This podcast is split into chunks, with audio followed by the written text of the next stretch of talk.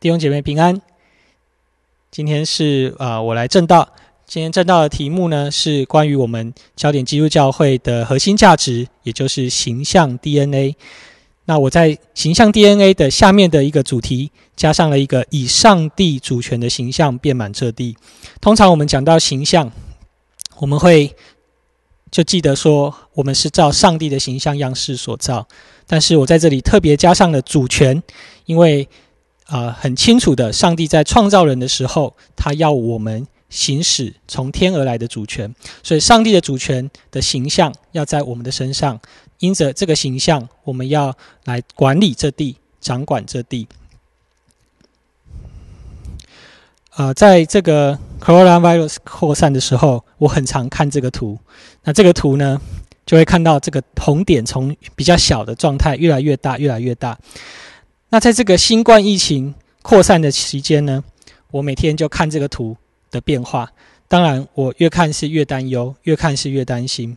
但是，因着这个图，也不禁让我再次思想：到底我存在的目的是什么？我们这个按着上帝形象样式所造的人，要遍满这个地，到底是什么意思？那我刚刚有提到，我加上了“主权”两个字，因为我们代表了上帝在这个世界上。所以，上帝在我们身上的掌权，在我们身上透过我们身上来展现他的主权，是非常重要的一个议题。所以呢，我们要明白我们的生存的目的，我们存在的目的，以及我们是上帝形象样式所造的目的，我们必须要来思想这一个主题。首先，我们要复习，我们要回到创世纪的开始。在创世纪大洪水事件的时候的之前，上帝是怎么样来造我们的？在圣经当中的创世纪一开始，我们看到上帝创造人的过程。圣经中的创世纪的创造是以人为中心的创造。怎么说呢？当上帝在创造人的时候，他是先预备了环境，他创造了天地海，他创造了一切万物。在最后，他才把人创造，并且放在这个环境当中。在同一个时期，古近东的文化里面，不单只有圣经的创世纪的故事，包含米索波大米、乌加列、埃及等地都有创世的故事。但是这些故事呢，是围绕着他们的神明来所写的。譬如他们提到，他们的神要与大海争斗。并且征服大海，才能够创造天地。也提到神明之间的争斗，有些神会因此而死亡。人类呢，就是在这些被杀的次等神当中，用次等神的血所创造的。而且，人类被创造的动机，在当时古晋东的创世的故事里面，是为了当众神的奴隶。以减轻众神的负担，所以我们看到，比起圣经中的创世纪的创造的故事，是以人为中心；其他同一时期的创造的故事是以神为中心。所以，上帝在圣经里面所描述的创世纪创造人的故事是非常非常不一样。也从这里我们可以看到，人在圣经当中。的尊贵是被凸显出来的，但是呢，在创世纪一开始第一章到第九章中间发生了许多许多的事情，人类呢从原先尊贵荣美的形象，因着质疑上帝的恶，因着质疑上帝的权柄而犯罪，在创世纪的三章一节，人类因着犯罪。被逐出伊甸园，罪恶开始全面扩散。到了六章第五节的时候，这个恶已经蔓延开来了。耶和华见人在地上罪恶很大，终日所思想的尽都是恶。这节经文呢，原文呢用了两个思想，人类总是在想，用了两个这个原文的字，用了两个 only 两次。整天的尽都是在思想恶的事情。在六章十一节呢，也描述到世界在神面前败坏，地上满了强暴，地上满了充满了暴力。六章十二节更说，凡有血气的人在地上都败坏的行为，这意思就是全部的人，凡有血气的全部的人。所以呢，圣经讲到他的尽头已经来到上帝的面前。因为地上满了他们的强暴。从第六章的第五节到六章的十一节，到六章十二节，到六章十三节，短短的第六章就看到了创世纪的作者这样的描述：人类的恶已经满了，满到一个程度，上帝极其忧伤。所以，上帝呢，甚至后悔，甚至说他要毁灭。他所创造的这个世界，那对比前面的情况呢？在当时，在当时只有一个人叫做挪亚，他是个完全人。圣经形容他是一个在上帝面前无可指责的人。所以弟兄姐妹，我们在啊创世纪的第九章之前，我们可以了解到，从一章到。第九章的前面，从一个原先在伊甸园与上帝美好相处的关系，已经到了一个全面败坏的程度。所以我们要来看今天的经文。今天的经文呢，首先我们要思想第一个主题是上帝主权的形象要遍满全地。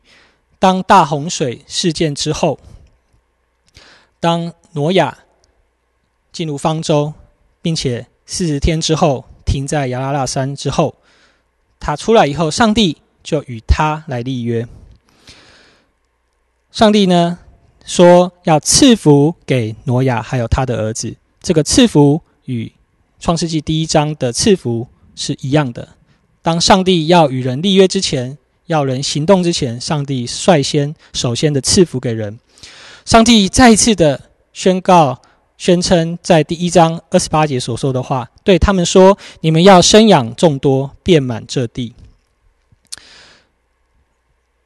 上帝重申了他创造的话语，重申他对人类的旨意。上帝首先的赐福引导了挪亚和他的一家人，所以上帝再次说要生养众多，遍满全地的时候，我们就要思想，并不是。一个我们要多多生育的这个概念，乃是上帝主权的形象，要怎么样透过人在地上遍满全地？所以我们要思想：第一，到底什么是上帝主权的形象跟样式呢？那上帝的形象样式呢，又是指的什么呢？在历代的基督教中有很多的神学家讨论这个议题。那他们会争论说“形象”跟“样式”两个词到底是什么意思？那不管这个两个词是怎么样的一个论述，我们可以发现，其实“形象”跟“样式”在许多时候是一样的解释。但是呢，在啊，西方教父艾勒纽呢，他就将上帝的形象样式分开来解释。他认为魂与体是依据上帝的形象造的，而灵则依据上帝的样式造的。那另外一方面，东方教父俄利根呢，就认为说，上帝的形象并不是指人的肉体方面像神，因为上帝是神圣的，没有一物像他。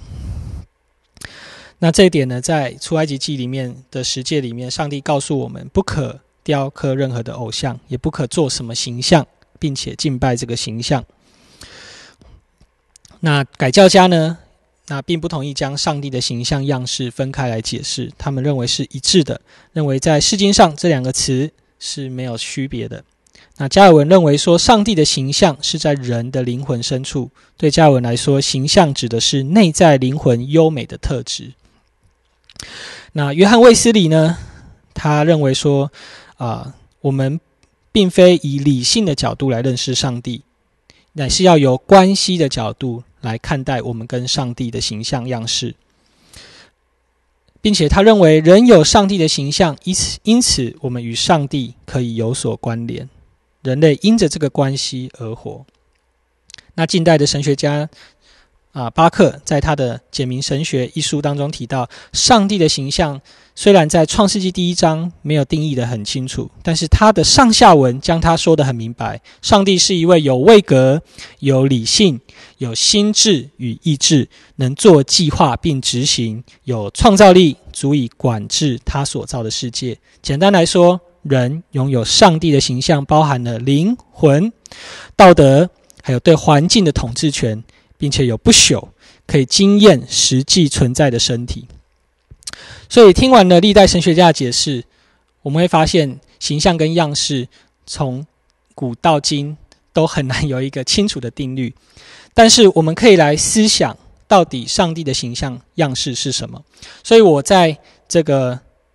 啊，形象样式的前面呢，我要把这个焦点 focus 在创世纪的第一章。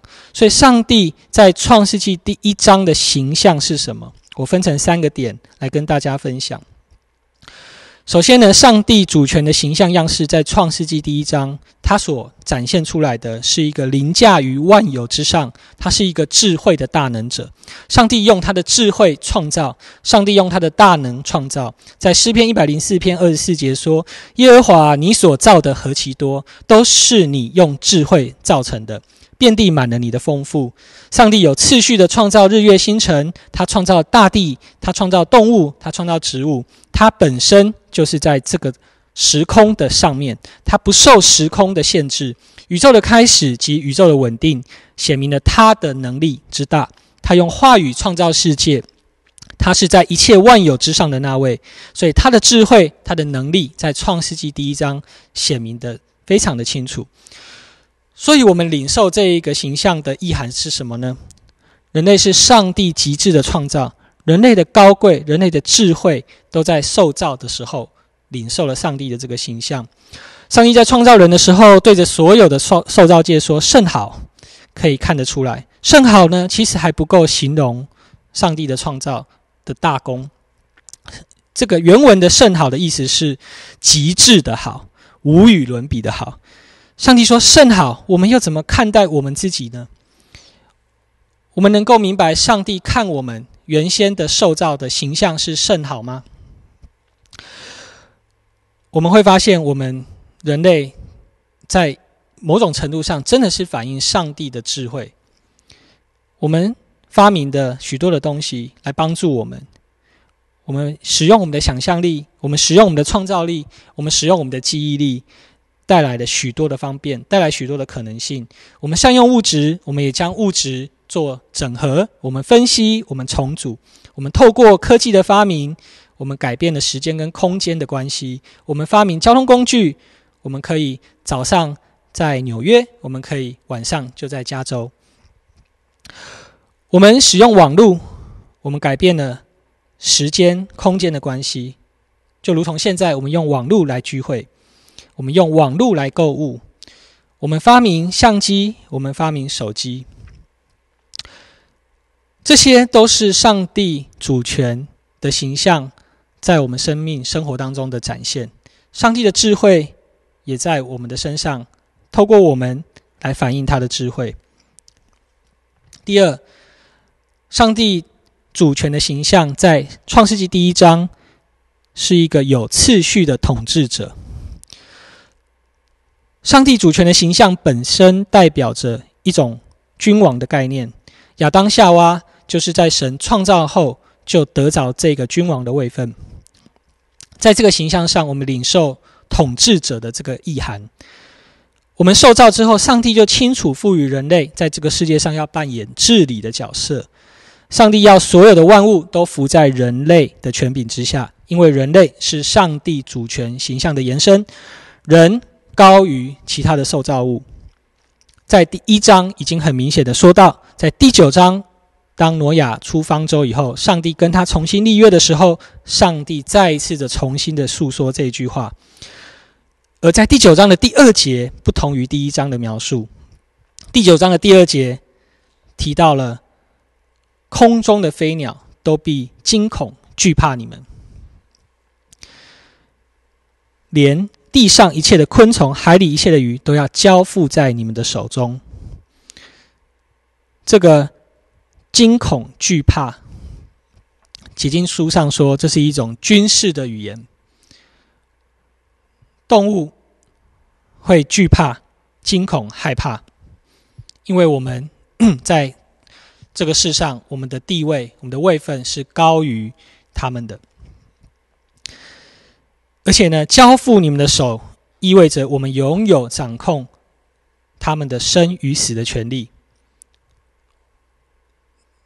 动物之于我们的关系，是一个君王跟一个啊被管被管理的一个管理者的关系。讲到这里，你可能会想，那我们是不是可以随便的滥杀动物、虐待动物，或者是每一种动物？都来拿来吃，我想这不是上帝的意思。上帝并非要我们成为一个残杀各样物种的一个角色。在立位记后来，上帝有告诉啊当时的以色列人哪些是可以吃的，哪些是不可吃的。上帝要我们明白我们的位分是跟其他的物种不同，因为我们知道动物也有可能会流人的血。我们在之后看到九章的第五节，就知道，因为这边提到兽也会流人血，所以这句话啊提醒了我们：上帝看重人类的生命，看重生命的重要性。不管是人或是兽，只要流人血，上帝要追讨他们的罪。原文追讨用了三次。强调上帝非常看重，不可流别人的血。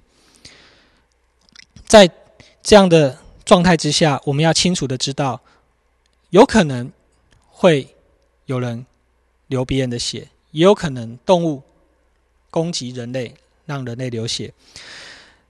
当这个时候，上帝赐予人类一种权柄，就是我们可以保护我们自己，我们可以反击，让这个动物。的生命终结，所以上帝清楚的把这个界限画出来，要我们明白，我们是君王的位分是高于动物的。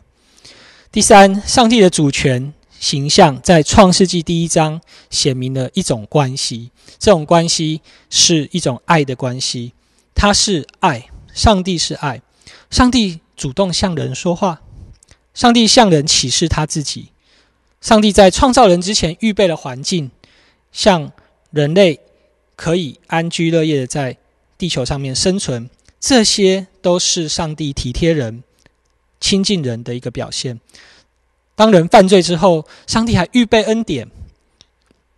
我们看到创世纪后来有发生该隐、亚伯兄弟之间的事情，该隐杀了亚伯，但上帝在这些事上还是怜悯该隐，所以我们可以看到上帝。跟人的关系，在创世纪第一章是很明显、很明显。上帝并非是一种创造完宇宙以后就离开、远离了这个世界，让我们在这地球上啊自己生活，不管我们的一个状态。上帝积极的，他爱的这种关系，积极的介入在他所创造的世界当中。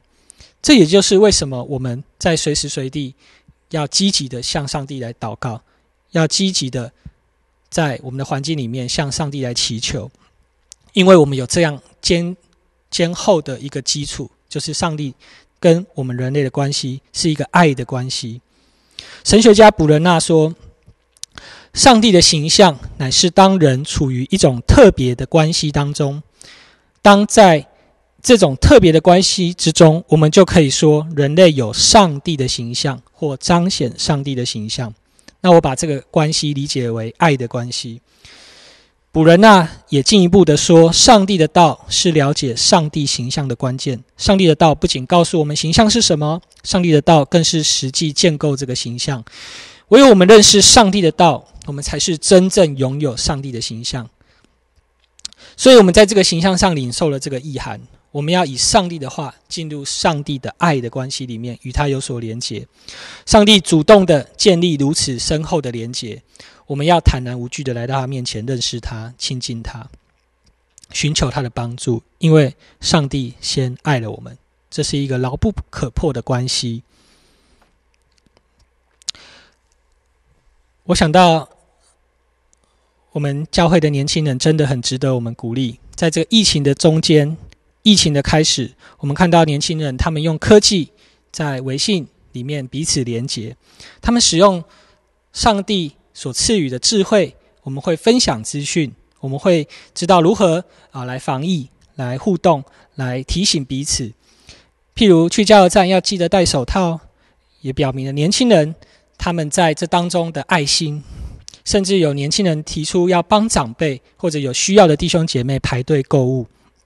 我们可以看到这样子的一个举动，就是反映出上帝主权的形象的一个好的一个样式。所以呢？我们要明白上帝的形象样式，我们要常常回到创世纪第一章来思想。我们一起来读一下我们基督焦点基督教会核心价值的前半段，他的形象，我来念给大家听。神照着自己的形象造人，表明了人尊严的来源和存在的目的。在焦点基督教会，我们爱惜每一个生命，接纳来到教会的每一个人，因为所有的人都是神照着自己的形象所造，不论种族、性别、身份、文化背景和社经地位等，每一个人都是上帝所造，都有这样特别尊贵的位分在其中。但是呢，在九章的第五节到第六节。我们看见了人类堕落后的一个形象，这个形象就是有人会流血。我们在罪的光景之下，我们无法活出之前所描述的上帝主权的形象，我们有所局限。创世纪九章五节说：“流你们血、害你们命的，无论是兽是人，我必追讨他的罪。”就是向个人的、向人的弟兄追讨人命。那这边提到弟兄是一个特别的暗示，因为这是创世纪从第一章到第九章第二次提到弟兄这两个字。那第一次用弟兄这两个字，就是在亚伯跟该隐的事件当中。亚伯跟该隐的事件，其实是一个人类犯罪后的一个形象的表现。很简单的说，就是兄弟之间因着上帝喜悦亚伯的祭，而该隐呢就将亚伯仇恨他的兄弟，而将亚伯给杀了。所以在创世纪九章的作者再次加入这一段话的时候，可以很清楚的知道，他是在。连结于前面该隐亚伯的事件，人类在犯罪后的光景就是对主权界限的模糊不清。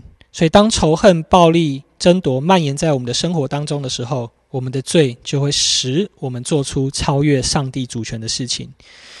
我们拥有上帝主权的形象，但我们仍旧不可超过上帝，因为我们是形象，我们不是本体。当人在罪的影响下，我们就会想要挑战、跨越这些界限。我们想要像上帝本体一样，想要成为上帝。我们想要成为那个最后的决断者。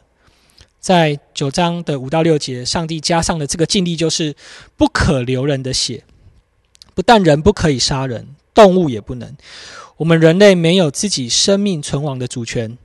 我的意思是。只有上帝拥有对人类存亡的主权。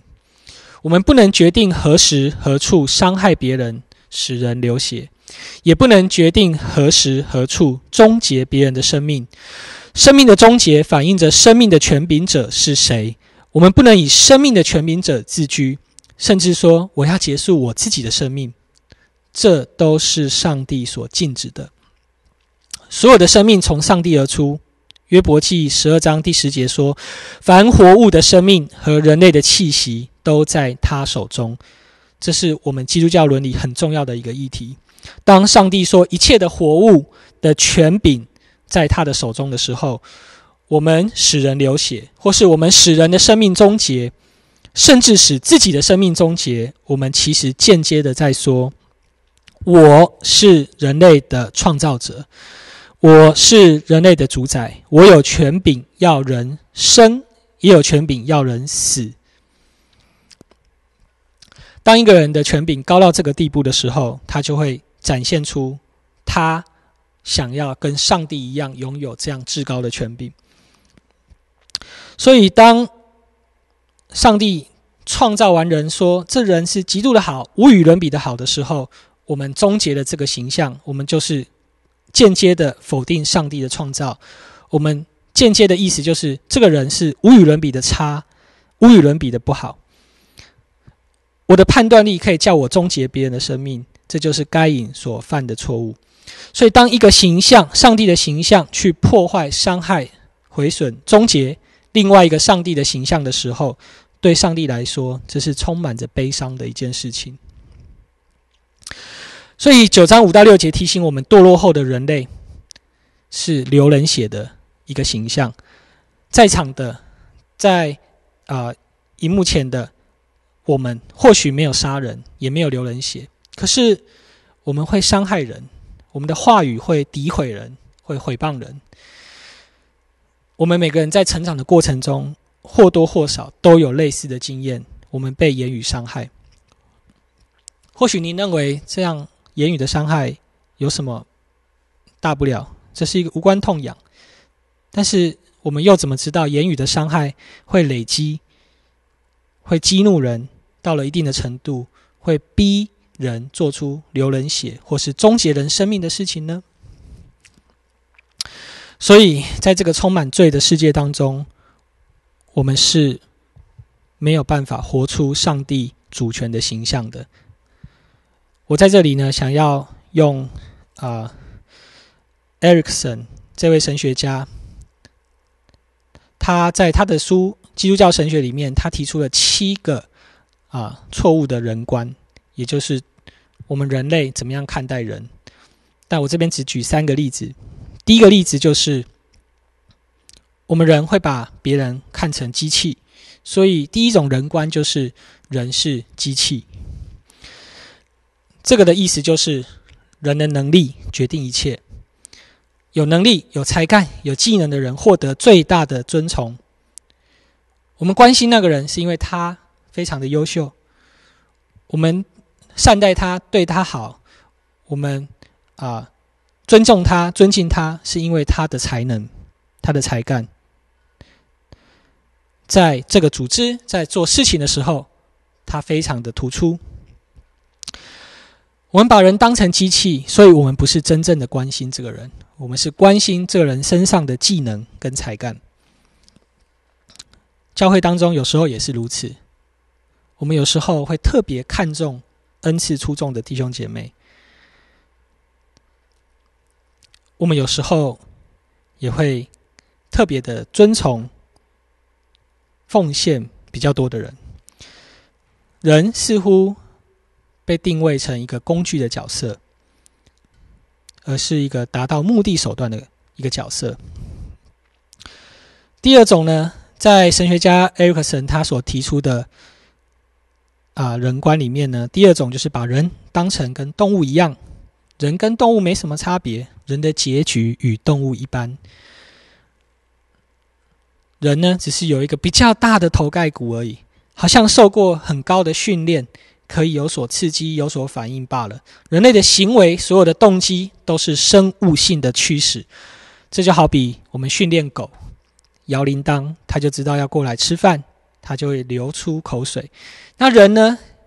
如果像动物一样被训练，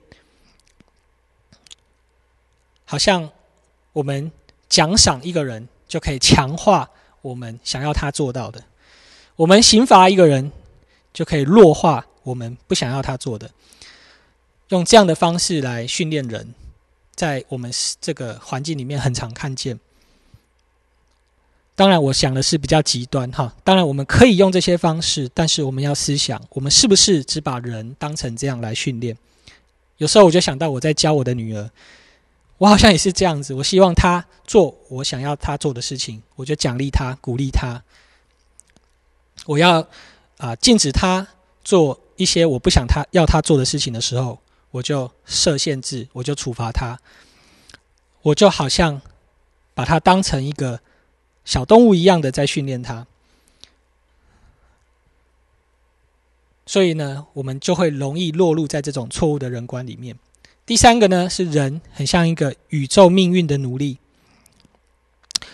这个呢，强调的就是人好像活在一个很无力的状态。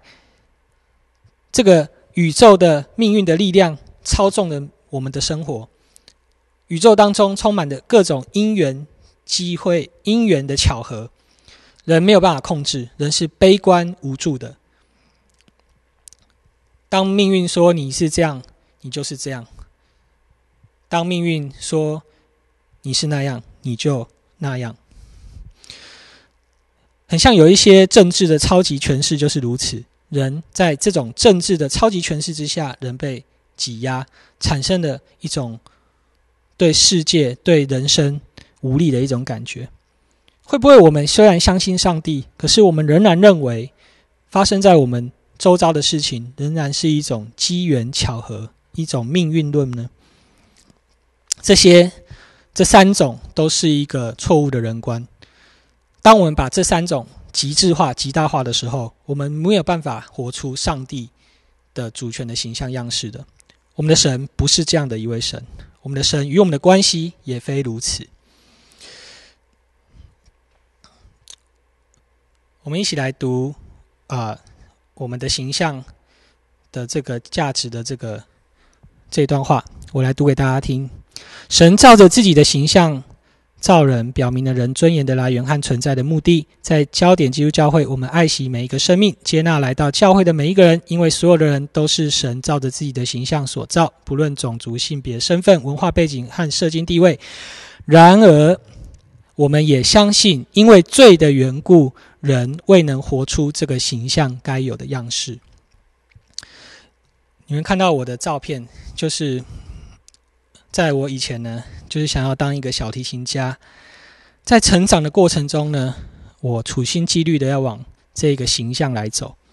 那为什么小提琴家都要这样长成这样呢？都要拿一个乐器，穿个西装，然后拍一个很美的艺术照，然后啊，常常在。告诉大家说我有多厉害，或者常常的要展现我的能力，因为我受到错误的人观的影响，我认为能力是证明我自己存在价值的一个很重要的一个基础。我整个人的生命就是围绕着如何让我的小提琴技术更高超，围绕着我要成为那个小提琴家的形象来走。所以呢，我就尽量的要把自己。打扮的很斯文，我要参加很多的活动，参加很多的比赛，要在各个场合露露面，来展现我的小提琴的技术，以此来提升我自己。所以我活在这样的循环里面。但是上帝告诉我们，我们生存生命的基础不是这个，我们的基础不在于我们的能力，我们的才干。第三呢？所以呢，我们在这个人类的罪恶的过程当中，我们没有能力活出上帝主权的形象。但是圣经告诉我们，要在基督里恢复上帝主权的形象。九章第七节说：“你们要生养众多，在地上繁衍昌盛。”完全回应了九章第一节所说的话。上帝要我们在这地上昌盛。上帝要我们以他的主权的形象遍满地面的旨意没有更改。这些经文不断的出现在创世纪后面，也继续的出现，包含十七章二节、二十节、二十八章三节等等。所以我们要怎么样来满足上帝对这个这句话的意思呢？如何来行出来活出这个生养众多？遍满这地的一个上帝的心意呢？我们如果要回恢复上帝主权形象、遍满这地的应许，我们要认识耶稣基督。我们务要认识耶稣基督。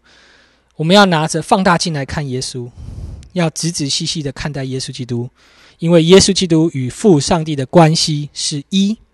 耶稣明确的说：“我与父原为一。”耶稣又说：“父在我里面，我也在父里面。”父上帝的形象就在耶稣基督里面的形象是一样的。父爱子，已将万有交在他手里。父爱子，将自己所做的一切事指给他看。耶稣又说：“一切所有的都是父交付我的，除了父，没有人知道子；除了子和子所愿意指示的，没有人知道父。”父神上帝也见证耶稣基督，他说：“这是我的爱子，我所喜悦的，你们要听他。”耶稣基督是父上帝唯一预备的道路。耶稣说：“若不借着我，没有人能到父那里去。”耶稣基督与父上帝的关系是这样的合一，这样的完全。除了耶稣基督自己的见证、天赋上帝的见证以外，旧约圣经也给耶稣基督做见证。给我做见证的就是这经。整个犹太家谱也给耶稣基督做见证。施洗约翰也给耶稣做见证，彼得也给耶稣做见证。就连巫鬼也见证，称耶稣为至高神的儿子。魔鬼撒旦在试探耶稣的时候，他说：“你若是神的儿子。”原文是你既是神的儿子。魔鬼撒旦认得耶稣基督是上帝的儿子。最后，在十字架旁的兵丁，他代表了所有人类，发出了一个声明：“这真是神的儿子。”所以，这么多的见证，见证耶稣基督是上帝的独生爱子，是上帝所安排的唯一的那条道路，是上帝形象的一个代表，一个真实的形象，道成肉身在这个世间。我们又怎么不好好的来认识耶稣基督呢？希伯来书说。耶稣基督是上帝荣耀所发的光辉，是上帝本体的真相。上帝本体的真相道成肉身来到这个世上，我们务要来跟随他，效法耶稣基督。所以呢，我们要披戴基督主权的形象，来遍满这个地。我们若要达到上帝主权形象遍满这地的应许。要来认识耶稣基督，效法耶稣基督，所以我们要归入他，效法他，并与他的形象联合。菲利比书二章六到八节这样说：他本有神的形象，不以自己与神同等为强夺，反倒虚己，取了奴仆的形象，成为人的样式。既有人的样子，就自己卑微，存心顺服，以至于死，且死在十字架上。这段经文是最清楚描述耶稣基督奴仆的形象的一段经文。福音书中常使用“人子”这一个词，“人子”呢，在福音书中代表了降卑，成为众人的奴仆，并且以为羊舍命的样貌出现。耶稣在世上的形象是柔和谦卑、甘愿虚己的仆人。他以人子走在人群当中，他怜悯社会中低微的人。他接触贫乏的人，他接触麻风病人，他接触被鬼附的人、外邦人、迦南的妇女、女人、小孩、税吏、罪人等等。耶稣基督温柔谦卑的形象，回应了以赛亚书所说的：“他代替我们的软弱，担当我们的疾病。”这样一个公义仆人的样貌，在这个世间流露。他是个愿意背负我们一切的君王。耶稣基督的谦卑，不是我们。现在平日所说的那种谦卑，很客气，不是这一种意思。耶稣基督的谦卑是顺服父上帝旨意的谦卑，这是为了完成上帝在十字架工作的谦卑。耶稣基督的谦卑是受苦的，是为了完成这个救赎计划的。马太福音二十章二十八节提到：“正如人子来，不是要受人的服侍，乃是要服侍人。”并且要舍命做多人的赎价。马可福音，耶稣自己也提到要为着人的罪而受苦，人子必须受许多的苦，被长老文士弃绝，并且被杀，过三天复活。马太福音二十章二十六章十二节，二十六章十二节，啊，那女人将真拿达香膏倒在耶稣基督的身上，再次的表明。耶稣基督是要受死，并且要第三天复活。所以我们可以看到，耶稣基督在这世上所流露出最重要的一个形象样式，就是一个谦卑顺服以至于死的形象。目的是为了完成上帝十字架救赎的工作，而这个就是耶稣基督一生的样貌。所以，当我们说我们相信耶稣基督，并他钉十字架的道理。也就是福音，我们就能够在这个受苦仆人的形象上与他联合。我们就是跟随他的脚中走十字架的道路。提摩太后书二章说：“我们若与基督同死，也必与他同活；我们若能忍耐，也必和他一同作王。”在基督里，我们要再一次作王。我们要回到上帝起初创造伊甸园那个时候的主权的形象。在这个形象里面，我们跟耶稣基督同作王掌权。我们不再是自己老救我的这种智慧，我们开始有了耶稣基督并他钉十字架的智慧。我们不再是世俗错谬的看待我们自己的这些人观。我们在基督里找着了父上帝给我们原有的这种尊贵的形象。我们在基督里经历了上帝的大爱。我们回到了这个与上帝和谐的爱的关系里面，上帝恢复我们这个人，也恢复我们与上帝的关系。我们可以坦然无惧的到他面前，与他一同作王。所以，我们一起来念我们焦点基督教会他的形象的最后一个部分。因此，人需要重生，认识基督。并且借由信靠他和效法他来活出神原本造人的美意，这就是我们焦点基督教会的核心价值，他的形象。最后，我想要跟大家分享，当我看这个 coronavirus 的这个扩散图的时候。我想到的是恐惧，想到的是罪恶的扩散。但是，当我们再回头思想，上帝起初要我们人类是以什么样的方式来扩散呢？是以他的主权形象样式来扩散。我们要效法基督，我们要活出基督。耶稣基督邀请我们学习他的样式。耶稣说：“我心里柔和谦卑，你们当负我的恶，学我的样式。我们要认识基督，归入基督，效法基督。”罗马书说：“我们一举一动就会有新生的样式，这就是在基督里的新创造，也就是新造的人的样式。”耶稣基督顺服上帝的心意，我们也当顺服耶稣基督的大使命。耶稣基督顺服以至于死，且死在十字架上。而我们将有耶稣基督的同在，直到世界的末了。弟兄姐妹，我巴不得我们最后看到的图是这一张充满十字架的一个图。这个图就好比上帝起初创造人的心意，要人遍满全地，以上帝主权的形象来遍满这地，让上帝的主权透过我们，透过。你我透过耶稣基督在这世上所做的工作，我们让更多人可以活出上帝主权的形象。我们一起来祷告。主啊，我们感谢你，谢谢你恩待我们。主啊，当我们在思想我们如何活出一个原本应该有的形象的时候，主啊，我们再次的明白，我们是无力的，我们是有受限制的。主啊，我们活在这个充满逼迫、充满着压力、张力的一个环境当中，我们很容易我们就失去了这个原本该有的形象。主啊，我恳求你帮助我们所有的弟兄姐妹，也帮助孩子自己。主啊，我们可以在基督里面重新被恢复，我们在基督里面可以重新的被创造。